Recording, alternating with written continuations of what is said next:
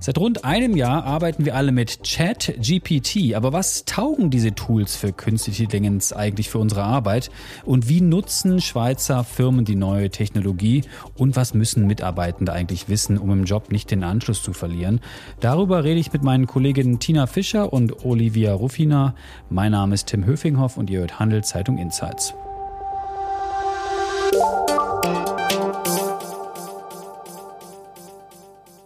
Hallo Livia. Hi Tim. Hallo Tina. Hoi Tim. Schön, dass ihr da seid hier im Podcast-Studio. Ich habe es erwähnt, wir leben seit rund einem Jahr mehr oder weniger intensiv mit ChatGPT und wie diese ganzen Tools heißen. Was hat sich geändert, Olivia?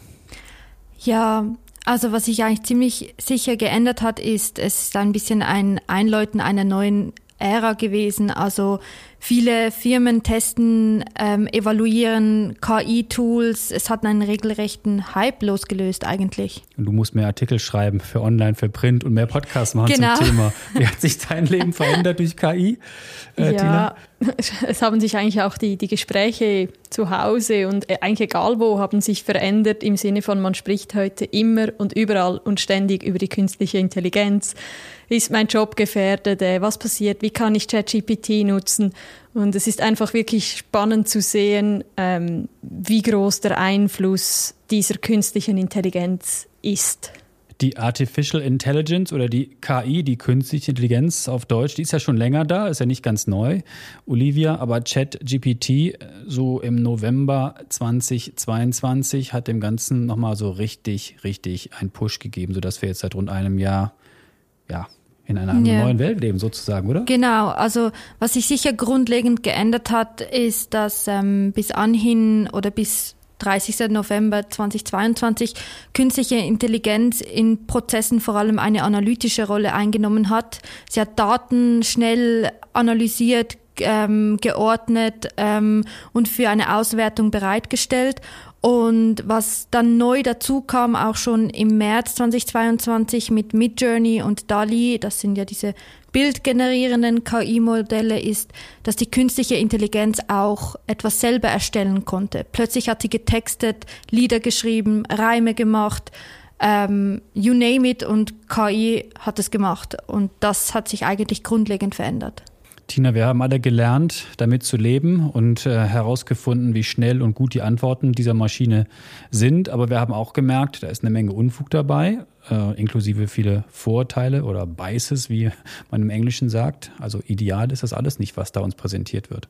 Nein, definitiv nicht. Und also ganz zu Beginn war es auch lustig. Wir haben da die KI mal gefragt, hey, nenn uns doch bitte die 50 wichtigsten Frauen der Schweizer Wirtschaft und ihre Positionen. Und als dann plötzlich die Doris Leuthard, CEO von Swisscom war, da mussten wir schon ziemlich schmunzeln. Ähm, und es ist halt, ich meine, KI basiert auf Daten, das ist wirklich die Grundlage und eine KI ist halt nur so gut, wie die Daten sind. Und es hat heute... Weil sie längst nicht mehr bei Swisscom war. Ja, genau, sie war längst nicht mehr CEO da. genau, und von daher, wenn natürlich die Daten fehlerhaft sind oder äh, genau anfällig, dann ist das auch die KI in ja. der Folge. Mittlerweile, ähm, Olivia, Tina, ihr habt das in euren Texten oder auch hier bei uns im Podcast schon häufiger erklärt. Äh, wächst das Angebot rasant. Jeden Tag, jede Stunde. Die Maschinen werden immer besser. Aber eine Firma, OpenAI, die sticht so ein bisschen heraus. Die hat auch in den vergangenen Tagen nochmal für viele Headlines gesorgt. Äh, ChatGPT ursprünglich kommt ja von diesem Anbieter aus den USA. Jetzt, ähm, Olivia, warum sind die so gut? Können die das besonders besser als andere Firmen? Besonders besser. Ich denke, was Sie im Vorteil haben, ist, Sie arbeiten schon recht lange daran. Also die haben gegründet wurde es 2016 ähm, von mitunter auch von Elon Musk und Sam Altman und Greg Brockman. Musk hat sich dann 2018 zurückgezogen, weil es ähm, Interessenkonflikte mit den KI-Forschungen bei Tesla gab. Aber die haben das so früh schon sich und sie sehen sich auch als Forschungslabor.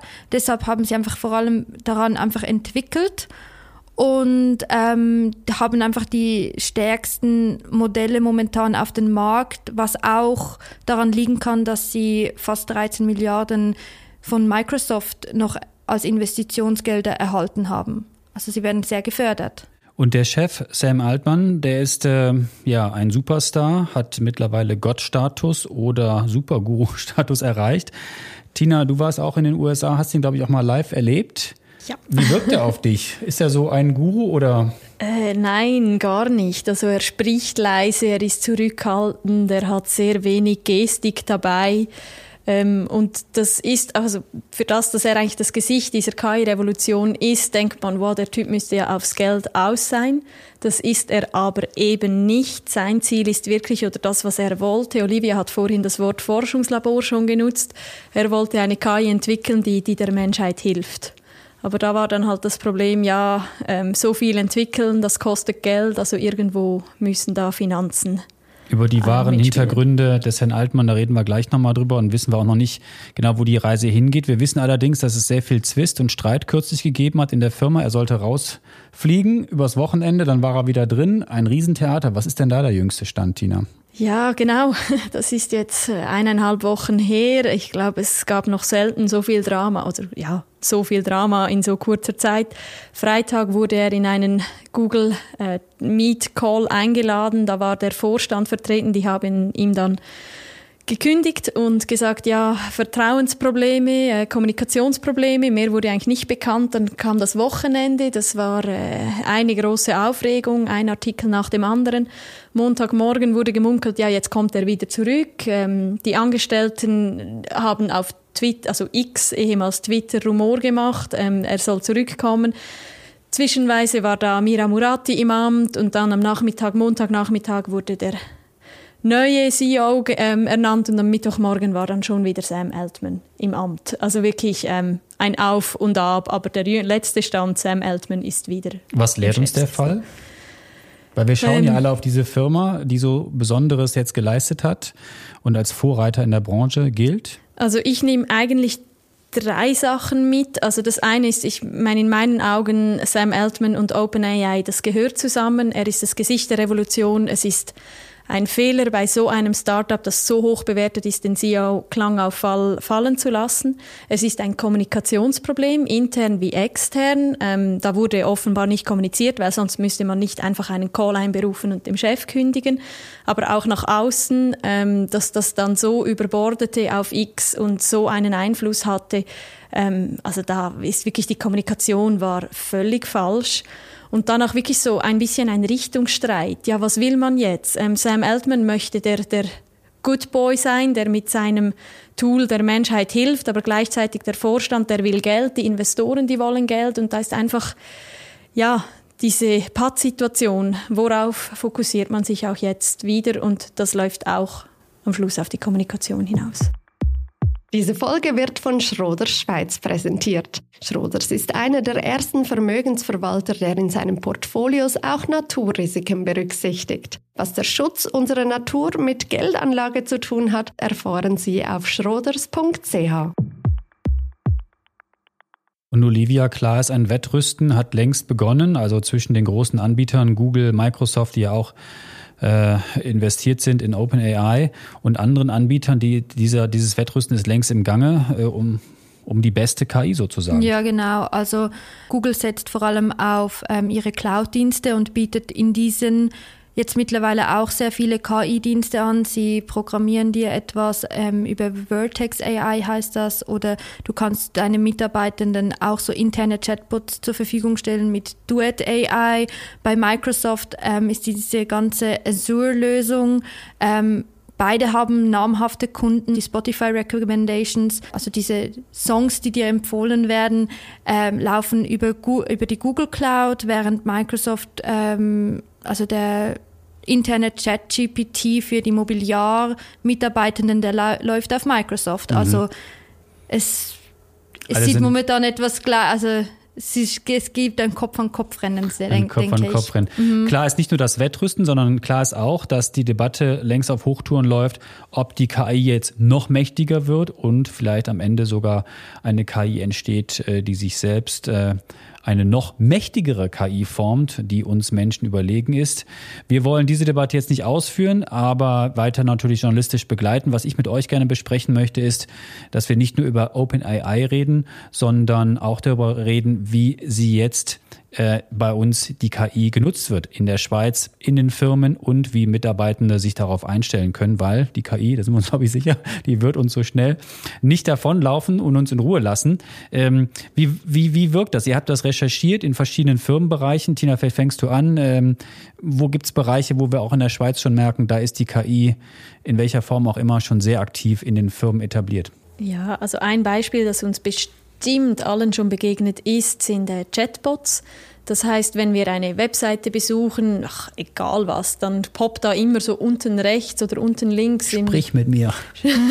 genau, genau, das ruft es. Hast du ein Problem? Ähm, man kriegt es manchmal fast nicht weg und dann will das einfach, dass man das Problem einem schildert und dann will diese, also da ist meistens eine KI dahinter. Das heißt, und da sitzt niemand zu Hause oder im Homeoffice oder im Büro und antwortet auf mich, sondern. Das Beispiel, das wir haben, das ist Sam von Swisscom. Und ähm, genau da poppt das, das Gesicht auf und der fragt, hey, hast du ein Anliegen, ein Problem? Und dann kann die Kundin oder der Kunde kann das Problem schildern und Sam versucht dann so weit dieses Problem eigenständig zu lösen. Ähm, und jetzt ist es so, wir haben da auch mit Swisscom gesprochen, also bisher löst Sam doch 20 Prozent der Anliegen selber, heißt aber im Handkehrschluss 80 Prozent müssen immer noch händisch bearbeitet werden. Genau, und ähm, was uns bei unseren Recherchen auch aufgefallen ist, ähm, wir haben ja vor allem auch versucht zu schauen, wo nutzen Unternehmen heute schon generative KI in der Schweiz.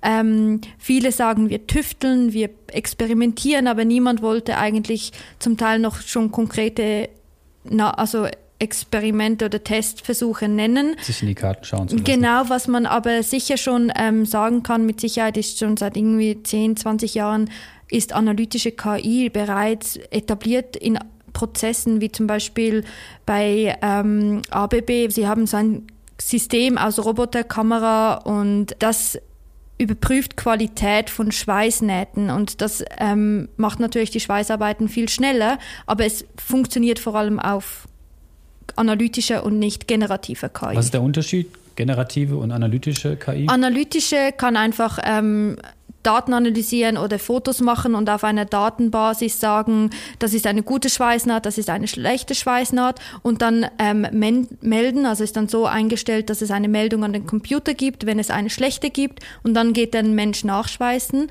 Ähm, generativ wäre jetzt, wenn es diese erkennt und dann vielleicht noch gleich selber etwas macht. Also ob es jetzt ein Bild erstellen oder schnell selber diese Naht nachschweißen. Es generiert dann etwas noch daraus, das vorher nicht war während die analytische nur analysiert. Kundendienst haben wir abgehakt. Gibt es andere Bereiche? Produktion könnte ich mir vorstellen. Da sind wahrscheinlich auch, Tina, äh, einige Bereiche, die KI-mäßig äh, schon ausgestattet sind. Ja, genau so. Olivia hat das Beispiel von ABB bereits genannt. Ähm, da sind wirklich Schweißarbeiten, die ersetzt werden. Das erhöht auch die Sicherheit. Äh, gleichzeitig arbeitet auch Schindler beispielsweise mit KI. Also da müssen die die Monteure müssen in den Schacht rein und da eigentlich auch arbeiten. Das ist auch super gefährlich und da kann auch die KI heute ziemlich viel übernehmen in der Produktion. Olivia, gibt es andere Bereiche? Ähm, klar, natürlich. Ähm, wir haben auch Lieferketten, Wertschöpfungsprozesse, die über ähm, KI ähm, bereichert werden. Zum Beispiel hat ähm, der Edelstein Juwelier, Schmuckhändler. Schmuckhändler Gibelin hat ein KI-System entwickelt, das ähm, den Gemologen hilft, äh, die Herkunft der Steine zu verifizieren oder ähm, damit sie die dann einen USP haben, nämlich sie können den Kunden garantieren, das ist von dieser Mine oder da eben, es ist so ein einfach Verifikationsprozess ähm, und die KI hilft eigentlich dabei, dass sie diesen ganzen Daten die chemischen Daten von den Analysen viel schneller ähm, auswerten können und ähm, eine enorme Effizienzsteigerung erleben.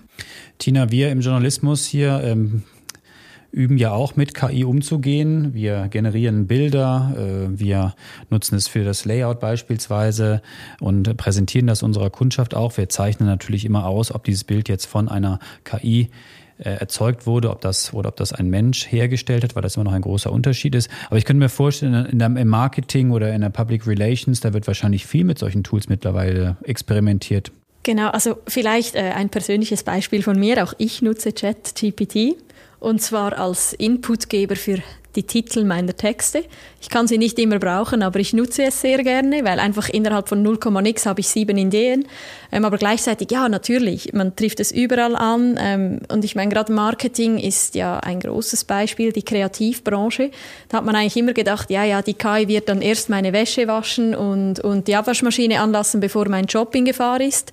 Und vor allem äh, nicht die Kreativbranche, weil man muss ja kreativ sein. Und jetzt kommt die KI und plötzlich sind Illustratoren arbeitslos, ähm, die KI schreibt ganze Bücher und da war der Aufschrei halt schon riesig und du hast ja zu Beginn auch gesagt, ich habe Altman live gesehen und er hat auch gesagt, er sei auch überrascht gewesen, er hätte gedacht, erst die physischen Jobs weg und sicher nicht die kreativen. Aber gleichzeitig Marketing, Kommunikationsagenturen haben noch immer wahnsinnig viele Aufträge, weil es ist auch einfach, ähm, die KI bringt immer die durchschnittlichste Idee. Und von daher ist wirklich, es ist ein Tool, das man nutzen kann und soll. Diese Folge wird von Schroders Schweiz unterstützt. Wie Schroders Nachhaltigkeit in seinem Investmentprozess integriert und Fortschritte misst, erfahren Sie unter schroders.ch. Gibt es andere Bereiche in Firmen, die wir noch nicht beleuchtet haben, Olivia, wo man sagen kann, da ist die, die KI auch schon kräftig aktiv? Ja, also sicher noch der Finanzbereich. Also es gibt KI-Systeme, die ähm, Spesenabrechnungen ähm, erleichtern. Ähm, es gibt im HR-Prozess immer wieder, wird getüftelt über, mit KI, aber hier haben wir wieder dieses Problem mit dem Graubereich. Ähm, es gibt ethische Dilemma. Eine KI kann zum Beispiel, ähm, es gab so Tests, da hat man einen Bewerber mit Brille und ähm, den gleichen Bewerber ohne Brille der KI gezeigt und die KI hat den Bewerber mit Brille als ähm, intelligenter eingestuft als den Bewerber ohne. Und es ist halt immer noch heikel in verschiedenen Prozessen im Unternehmen. Ist es halt einfach noch wichtig, dass der Mensch im Zentrum bleibt, respektive haben wir jetzt auch keine Firma gefunden, die zum Beispiel ihre HR-Prozesse an KI abwälzt, weil es einfach ethisch zum Teil nicht vertretbar wäre. Du hast das Dilemma schon ein bisschen angetönt. Wie ist es mit der Regulierung? Also du hast letztens einen Text oder einen Kommentar geschrieben, wo du auch erwähnt hattest, dass die Schweiz erst sehr spät jetzt ein Regelwerk, ich glaube es war 2025, vorlegen will, was wahrscheinlich erst 2027 in Kraft treten könnte. Kommen wir wieder mal zu spät in der Schweiz, wenn es um Thema Regulierung geht beim Thema KI? Also wir, was ich froh bin, ist, dass wir jetzt überhaupt mal, also bis anhin, also bis letzte Woche oder bis vor zwei Wochen hieß es noch, es der Bundesrat sehe keinen Bedarf, ein Regelwerk einzuführen. Das hat sich jetzt in den letzten zwei Wochen schon mal geändert. Ähm, so wie ich höre, hat Albert Rösti hier die Federführung, dass er quasi dieses Regelwerk zusammenstellt. Ähm, ich denke, es wäre eine Chance gewesen für die Schweiz, dass wir, ähm, wenn wir jetzt schon etwas fix beschließen könnten, wir wären die Ersten. Äh, es würde den Innovationsstandort stärken. Aber gleichzeitig verstehe ich auch, dass sie auch auf die umliegenden, auf die EU-Entscheide warten müssen zum Teil, um sich dann nicht gegenseitig auf die Füße zu treten. Der EU AI Act wird wahrscheinlich 2024 fertig sein oder sie haben sich das zum Ziel gesetzt. Ähm, wir kommen 25 in meinen Augen schon ein bisschen zu spät, wenn man bedenkt, wie rasant die Entwicklung voranschreitet. Tina Olivia, wie ist euer Eindruck nach eurer Recherche? Ist die Schweiz fit für die KI? Sind die Firmen fit? Nehmen die das ernst? Oder sind wir nur in einer Experimentierphase und werden dennoch überrollt von dem, was aus anderen Ländern kommt? Ähm, ich denke, in der Schweiz, die Firmen sind sicher auf einem guten Weg. Ähm, viele können es sich gar nicht leisten, nicht mehr dabei zu sein. Ähm, wir haben eine, einen Swiss AI Report gelesen, der war 2022 erschienen. Ähm, hier hat man äh, gesehen, dass oder von den befragten Firmen haben nur 31 Prozent KI noch nicht in ihre Budgets oder einbudgetiert. Das heißt, rund 70 Prozent der befragten Unternehmen haben schon einen Budgetteil auf die Seite gelegt für KI-Innovationssysteme. Ich denke, wir sind auf gutem Weg. Das äh, unterstütze ich auf alle Fälle. Ähm, was man einfach sicher aufpassen muss, teilweise sind, und äh, ich sage das jetzt ganz salopp, viele sind auch ein bisschen KI-geil. Also viele Führungspersonen wollen jetzt einfach eine KI einführen, weil es halt gerade hip ist, dass das Unternehmen mit KI arbeitet. Und das ist äh, ein Stück weit problematisch, weil man so, muss sich schon gut überlegen, was wollen wir damit. Ähm, und von daher ist wirklich, also sicher zuschauen, dabei sein, aber nicht überall aufspringen. Aber ich meine, das zeigt ja auch wieder, Schweizerinnen und Schweizer wollen das, die sind motiviert und sind dabei. Also ja, ich glaube, ähm, die Schweiz ist gut unterwegs, aber äh, gut aufpassen. Wie kann ich mich als Mitarbeitender, wenn ich jetzt selbst keine Firma habe, aber ich bin jetzt in einem Unternehmen beschäftigt, wie kann ich mich fit halten? Ich bin vielleicht kein Mega-Techie oder arbeite in der IT, aber ich weiß, ich muss mich damit auseinandersetzen, sonst frisst die Maschine dann doch mich und meinen Job auf. Aber wie kann ich mich fit halten? Wie kann ich mich äh, so positionieren, dass ich gut vorbereitet bin auf das, was da kommt? lesen, sich informieren, ähm, dies, das Tool selber nutzen für Auf den, jeden Fall. also das wirklich Wichtigste. Genau, viel ausprobieren, viel machen. Und sich fragen, wie es in meinem Bereich, egal ob ich in der Produktion, im Finanzbereich Genau. oder im Marketing arbeitet, Die welche Arbeiten ich vielleicht auch von der Maschine übernehmen kann, damit ich in anderen Ar- Bereichen vielleicht dann produktiver sein kann. Die meisten Momente, in denen ich KI benutzen kann, zeigen sich eigentlich erst, wenn ich es einmal ausprobiert habe. Ich glaube, das ist das wichtigste Learning.